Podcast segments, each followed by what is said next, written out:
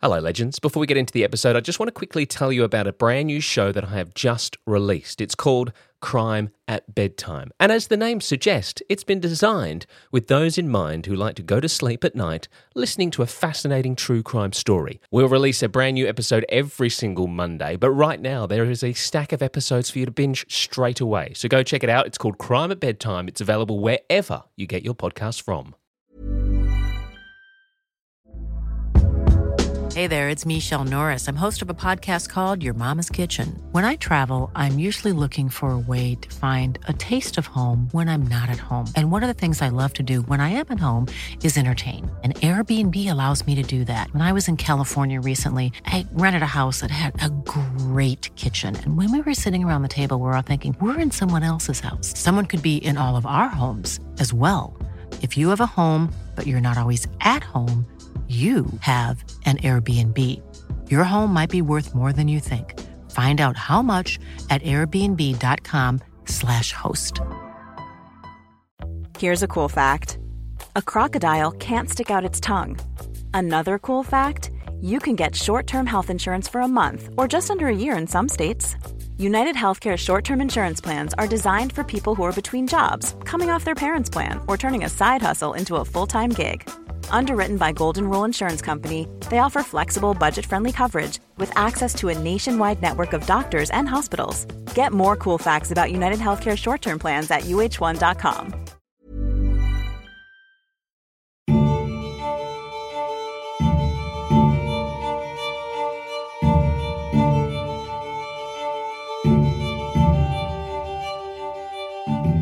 Hello, and welcome back to One Minute Remaining. My name's Jack Lawrence, the host and creator of this show. Jeremy Cain and his brother Zach have been incarcerated in Alabama since they were 15 and 16. Now, in their late 30s, they've missed out on a hell of a lot of life. Prom, university, parties, birthdays, Christmases, New Year's, and of course, relationships. Although, for Jeremy Cain, he has found some happiness in an otherwise bleak situation.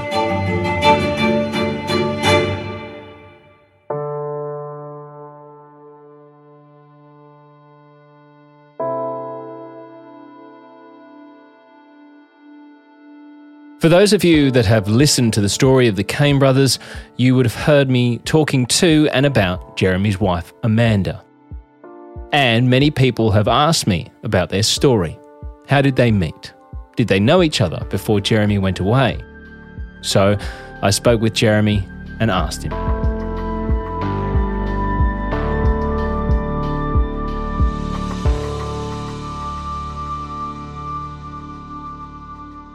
How did you guys meet, you and your wife? Um, well, um, in 20, since 2000 and, oh, 2012 maybe. I'm not sure the exact, is it 11 or 12? Um, I was at another prison, a level four facility, and there was a guy there that um we had visitation at the same time, and his sister was coming down, and she was friends with her, and they rode down together, and I met her at a visitation, and we started talking some, and then that started from there, and we talked, and now it's 12 years later, I guess. Wow, that's amazing. Um, so it was just a random. She was randomly in the, in a version, but I mean, she was visit. She was randomly in the visitors' room, and you just started talking to her. Well, the guy that she was riding with, uh, his sister. I mean, we were kind of friends. We, you know, knew each other and stuff. So we would sit at the same table sometimes, and and my family and his family, whatever, might sit at the same visitation table and talk and stuff like that. And she was sitting there, and I mean, she had came to several visits and stuff. Uh, I guess he had told her some stuff about me or whatever, and she was interested. We talked. Um, it really wasn't on a whole lot at the visit and stuff, and then um back then I mean I had um cell phones and stuff. I was on Facebook and that kind of thing and she messaged me on there and we started talking and we just started talking. It's fascinating because you know obviously we know your story, and but for most people they just find out that you're in there for murder, like you're in there for murder, and you've got a 35 year sentence. So you know I find it fascinating that um, people are can be more open minded and, and not just go, oh god, that guy's in there for murder. I'm not talking to him. Right. And you know, I, you know, I can you know on the outside looking in, I think a lot of people like probably think she'd be crazy, but like we visited and she you know seen me in person and you know, got to know him a little bit through visitation and talk to my family and and everything. So hearing kind of my story and, and open minded to actually look into it herself and um and see that I'm not. I mean, I didn't just murder somebody, you know, and and, and there are a lot of people in prison that did just murder somebody. You know, everybody, you know, stuff is, is different. You know, and I tell her, you know, I mean, and tell most people, I would recommend someone meeting and talking to someone from prison. Um, there are some good people in here, but I would say 90% really aren't that good. I mean, there's a small percentage that are decent people and just got in a bad situation. Um, and there's a lot of people in here that's that's good in here, but they get back out of here and they get back on drugs, and um, you know, see a whole different side of them and they're brought back in prison. I mean, I've seen several people that've been in and out of prison. I don't know. I was was one point I was at when I first got locked up. There was a guy I seen come back and forth five times in five years. Wow. And I just just made me sick. Like I can't even get out one time. You can just get out over and over and over again. Um, but yeah, I mean, that's that's kind of the short version of how we met. Now, just as a heads up, I spoke with Amanda about this just recently after the first episode went out and before the story had gained traction from the community. I was talking to Jeremy the other day about how you guys met. It's wild. Yeah. it is. I mean, wild. I never envisioned this would be my life, but um, yeah, when I moved down to Alabama, um, I was visiting my friend's brother with her and met Jeremy on the visitation yard, and the rest is history. But it's, I mean, it's pretty crazy, really. I mean, you know, I, I think I think a lot of people couldn't even fathom getting into a relationship with someone who's incarcerated first of all, let alone you know then getting married, and you're also married to a guy who's could be in prison for quite some time. Yes. Um, I think for me, it was, I think originally kind of talking, it was an outlet for both of us. Um, something different, you know, get to know you. He was funny.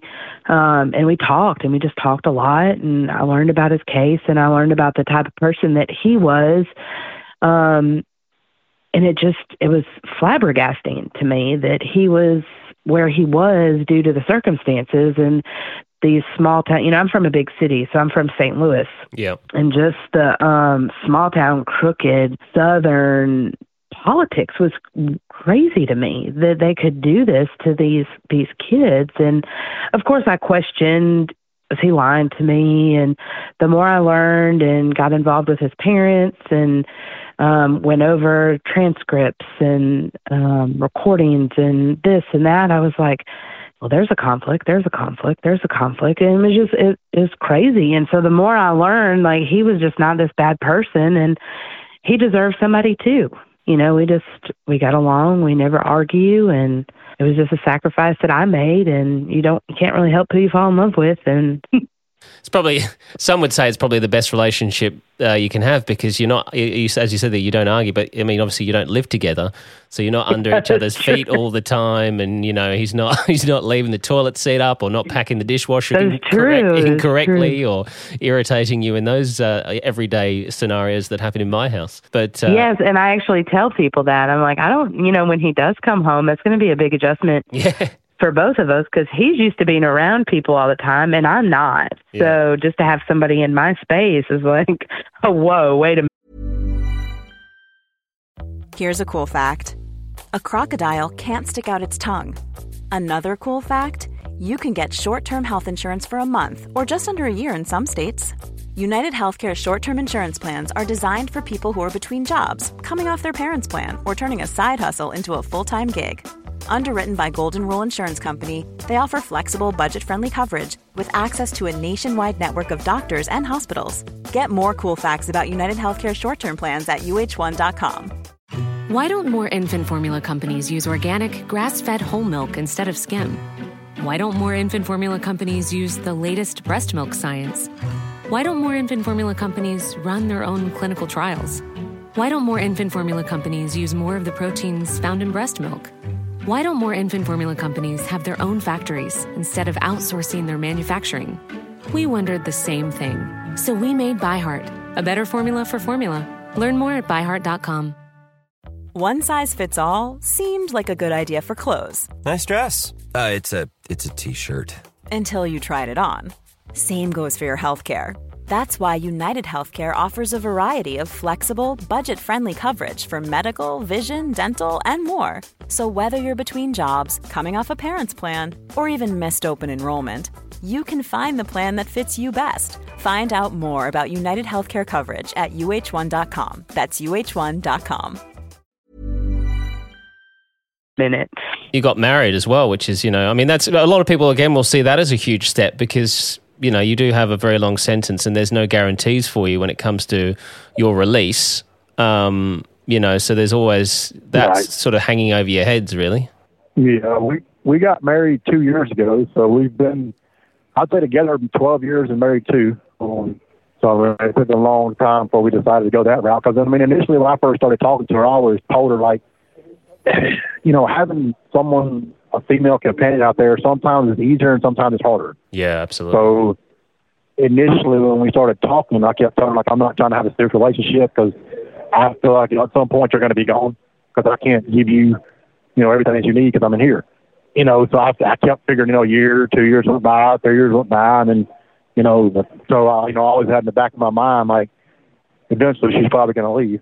Um, but luckily that, you know, it never panned out, and you know, with most people that's usually how it goes yeah. Um, because I had met I had met several people before we met that had come and seen me and stuff in here and and people that I knew from home before and then other people I'd met online and stuff and and that kind of thing and it lasts, you know, three, four months, six months, a year and and then they move on. Um so that's pretty much what I expected and I try not to get you know, at that time when I get too attached. So you know, it makes it very difficult when those things go south. Yeah, of course. So I just try to avoid that. What was your family's reaction when you um, told them that you were talking with a guy who's in prison? Well, we actually um, kept it a secret for a really long time from my family. And then some things happened, and we let them know. And um, my mother came around. My um, grandmother's not super fond of it, um, but she's 90, so she's Yeah. kind of old old school, Yeah. and um, which rightfully so. I mean, if my daughter decided that she wanted to date a guy in prison, I'd be skeptical too. So I'm trying to really get my mom up to speed on kind of what had happened. And my grandma's really not interested. and I don't really have a relationship with my dad. So Okay. What about what about friends and that when you tell them, or people that you know, because obviously you're you guys are married.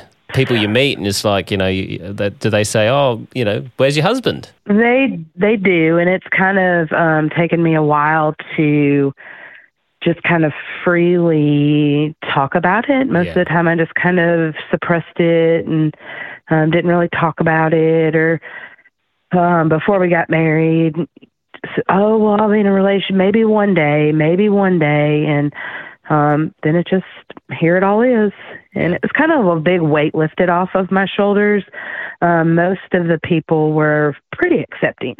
Um, they probably were whispering behind my back, but Yeah, well, who cares? I mean, but most of them were pretty pretty accepting to the situation, especially when I discussed the actual details of the case. yeah. They're definitely more understanding. Yeah. That would be the hard thing in just day to day life, you know. Uh, I was, people are so judgmental, and uh, especially with people in prison, you know. And I used to be the same before I started this. I was just like, well, if you're in prison, you're in there because you did something wrong, and you know that's that. So for you to just say, well, you know, my husband's yeah, he's in prison. Um, there's an instant judgment from people before they sort of know the details, and it, it can be Yeah. hard. It can be hard in those situations to go, okay, so my husband's in prison for murder, but just hear me out and let me explain the situation, and then you know, try, trying to. But he, he's not a bad man. He didn't do it. You know, it's like you know, it's like oh yes, yeah, and right. that's and then you get well. That's what they all Yeah, say, and so, I mean it's it's definitely a fight. Um, you know, it's a choice that I made, and and it's your life, and who cares what anyone else thinks?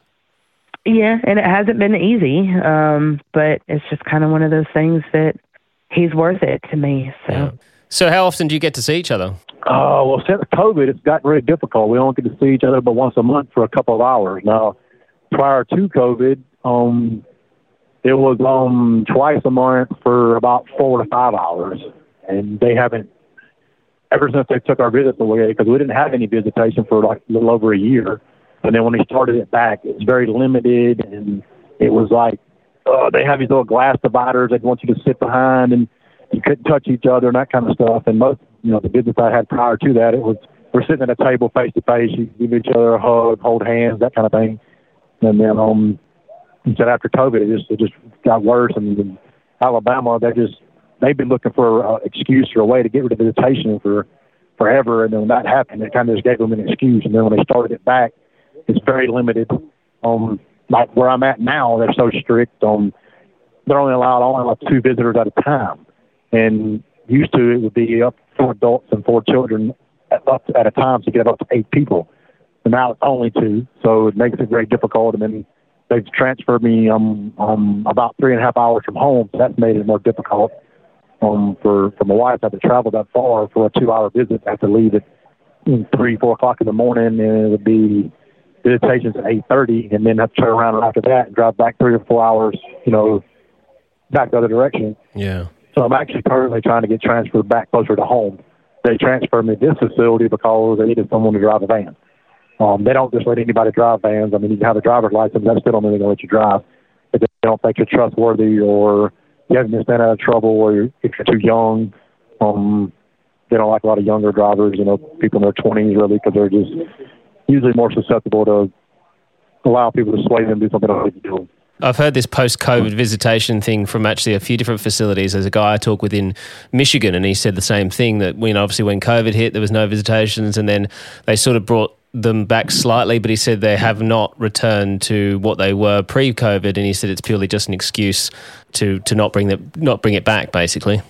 Yeah, I mean that's what they're doing because at, at this facility I'm at here, like everybody here, well not everybody, but the majority of people here go out to work every single day and you're around people. And then, you know, there's also the level that I'm at. I'm in minimum, but they have another level slightly lower than me that's minimum community. And what they are allowed to do when they have a job for a certain period of time and stuff, they get they get home passes, so they get to go actually go home for starts out four hours every weekend, and then it goes to eight hours, and then after they do that so many times, they get 36 hours every other weekend. They get to go home, you know, 36 hours. So it's like eight o'clock in the morning on Saturday, come back eight o'clock at night, Sunday night, and then every 90 days they get to go home for 72 hours. So they've gotten theirs back up fully going, but the all the rest of us we're still stuck with a two-hour crappy visit. Could you um, ever get that, or because of your and, charge, you, you know, never get that? Prior, no, due to my charge, um, it's kind of ridiculous. Um, I, I could take all of them to work, and even at the facility I was at before I came here, I worked the same job on a college campus for three years, and there was about there was three work police guys working there. It's about twenty other guys that were in the level I'm in, and I'm working the exact same job as they are, but they're getting paid um like nine dollars an hour, and I would get two dollars a day. It is the exact same job, but since my custody is slightly different than theirs, uh, I can't get the, the nine dollars an hour just because of my charge. But yeah, the time it's so used to um, with my charge, you could go to work release and back in the 90s. But then an incident happened where someone, I believe, was at a work release and killed someone. But the person that did it didn't have a violent charge. But when that happened, everybody with a violent charge automatically got their custody changed. And then it slowly started changing back, and pretty much every charge other than murder. Um, if you have a sex crime, you can come to the level that I'm at. Period. Um, and then murder, anything with the word murder in the nomenclature, whether it's attempted murder, murder, or uh, manslaughter, uh, or rec- uh, vehicular murder, um, you can't make work release. Um, but every other charge, robbery, assault, um, any degree of those, first degree, second degree, whatever, they can all go to work. But I do feel like, you know, and, and currently the women um, in Alabama, if they have a murder charge, they can go to work release, but the men cannot. I mean, I feel like that may change again at some point if all something drastic happens, but as of right now, it hasn't changed.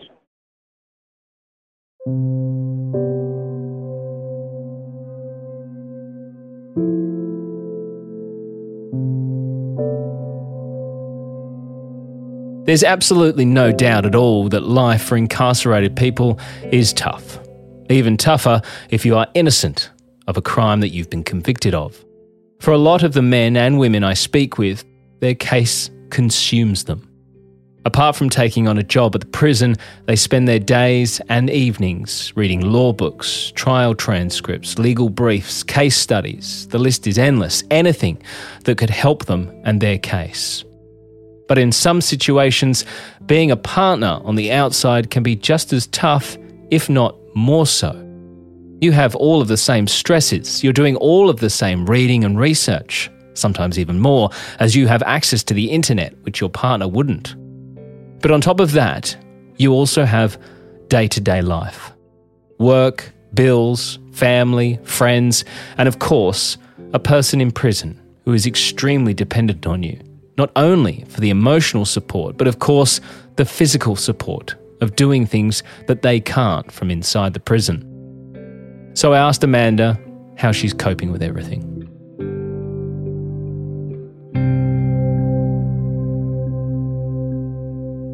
So I mean, uh, you know, how how are you going like day to day? Because you know, this is it's a big thing to sort of take on when you've got a life and outside of the prison, but you've also got this guy, you know, who's your husband now, who's in prison and he's fighting to get out. And I'm sure you, you know, I know you do. You uh, on a regular basis finding you know avenues to to help him with that. It's almost a full time job. I speak to another lady who's who met a gentleman who I speak with in prison. His name's Temujin Kensu, and she has a full time job and, and dogs and, and a life outside. But also, when she's not working, she's working on trying to get him out of prison. It's a it's a full time job in itself. It is. Um, so he kind of is the brains behind the operation, um, but I do have um, a full time job and dogs, and it's just um, it can be overwhelming sometimes and sometimes you don't feel appreciated like he understands what's going on out here and all the responsibilities that come with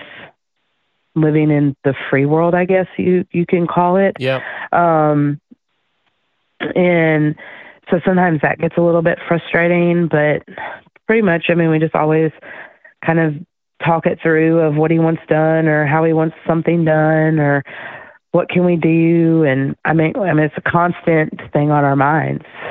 Yeah. Who we can talk to what can we do? I just feel like now we're kind of we don't know what to do. I mean we really we don't nobody seems to be willing to help. So i'm really hoping that this podcast and thank you for taking this on oh, okay. um, can kind of get the truth out there because you know, bef- I wasn't around in the beginning when they were going to trial and that, and they were told to just stay quiet, stay quiet, stay quiet, and that's what they did. And I think it kind of bit them, but they didn't know any. That no one knew any better. That's what their uh, legal advice was telling them to do. And, and look, I hear that. I hear that so much, and you know, I've, I know I've, I've said this to you before. You know, it's, it is always the case of you know, the person on trial is told to be quiet and say nothing. And it's a lose lose situation, really, because you know, you sit there, say nothing. They'll say that, oh, this person showed no more emotion. They're a, you know, cold blooded killer. Or, or if you get angry because someone's up on the stand because they're saying something that's not true, then you, oh, look, there's that temper. Uh, that's there you go. You, yes. can, you can see how they could snap. So you're damned if you do, you're damned if you don't. Um, it's a tough, tough situation. That's for sure. You have one minute remaining. As mentioned in our previous episodes, uh, there is now a Facebook page dedicated to helping the Cain brothers with their bid for freedom. The link to which can be found in the show notes of this episode. One Minute Remaining is a mashed pumpkin production, created, hosted, and produced by Jack Lawrence. Audio and sound design by Jack Lawrence and Dom Evans of ESA.